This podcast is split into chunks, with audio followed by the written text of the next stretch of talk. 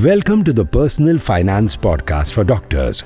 This podcast aims to simplify all aspects of personal finance and helps you make smart and informed choices about money so that you can live happier and stress free lives.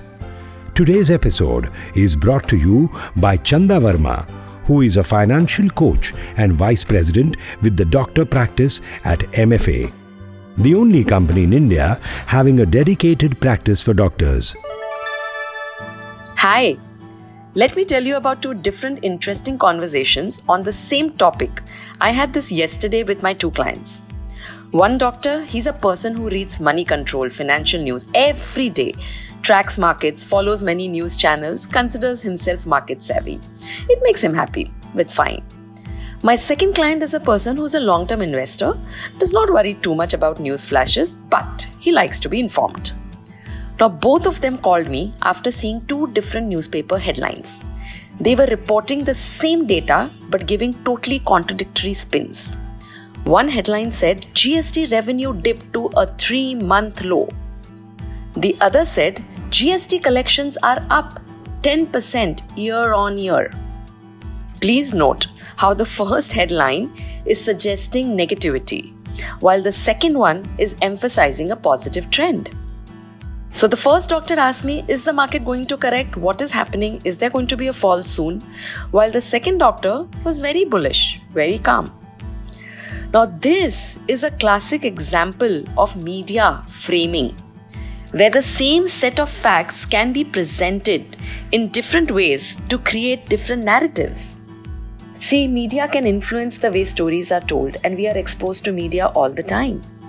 The choice of words, whether to focus on a decline or an improvement, what benchmarks to use month on month, year on year, this can significantly shape public perception.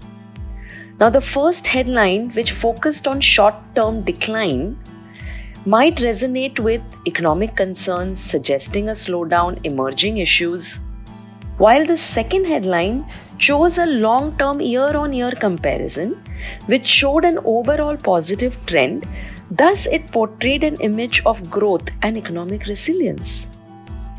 Now, why am I telling you this? Because such representations of the same data highlight the importance of critical reading skills and media literacy among the public. It is very important for readers to look beyond headlines, which are designed to catch attention and may not fully represent the complexities of the data. This leads to biases, and this affects our decisions when it comes to investing.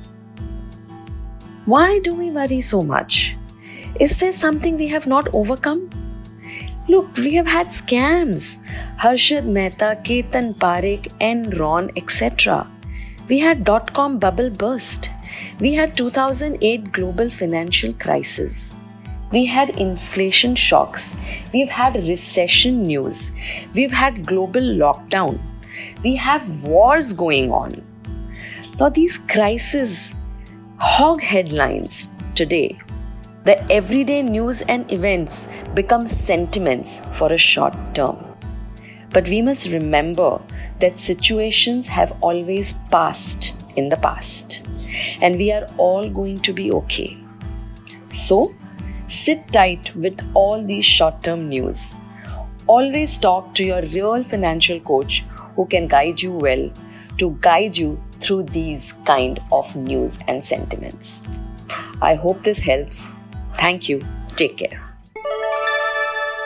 You were listening to the Personal Finance Podcast for Doctors with Chanda Varma. If you find this podcast relevant and interesting, do share it with other doctors as well. It will be great if you leave a review, share, like, and subscribe. You could also let us know if there is any specific topic that you would like us to cover.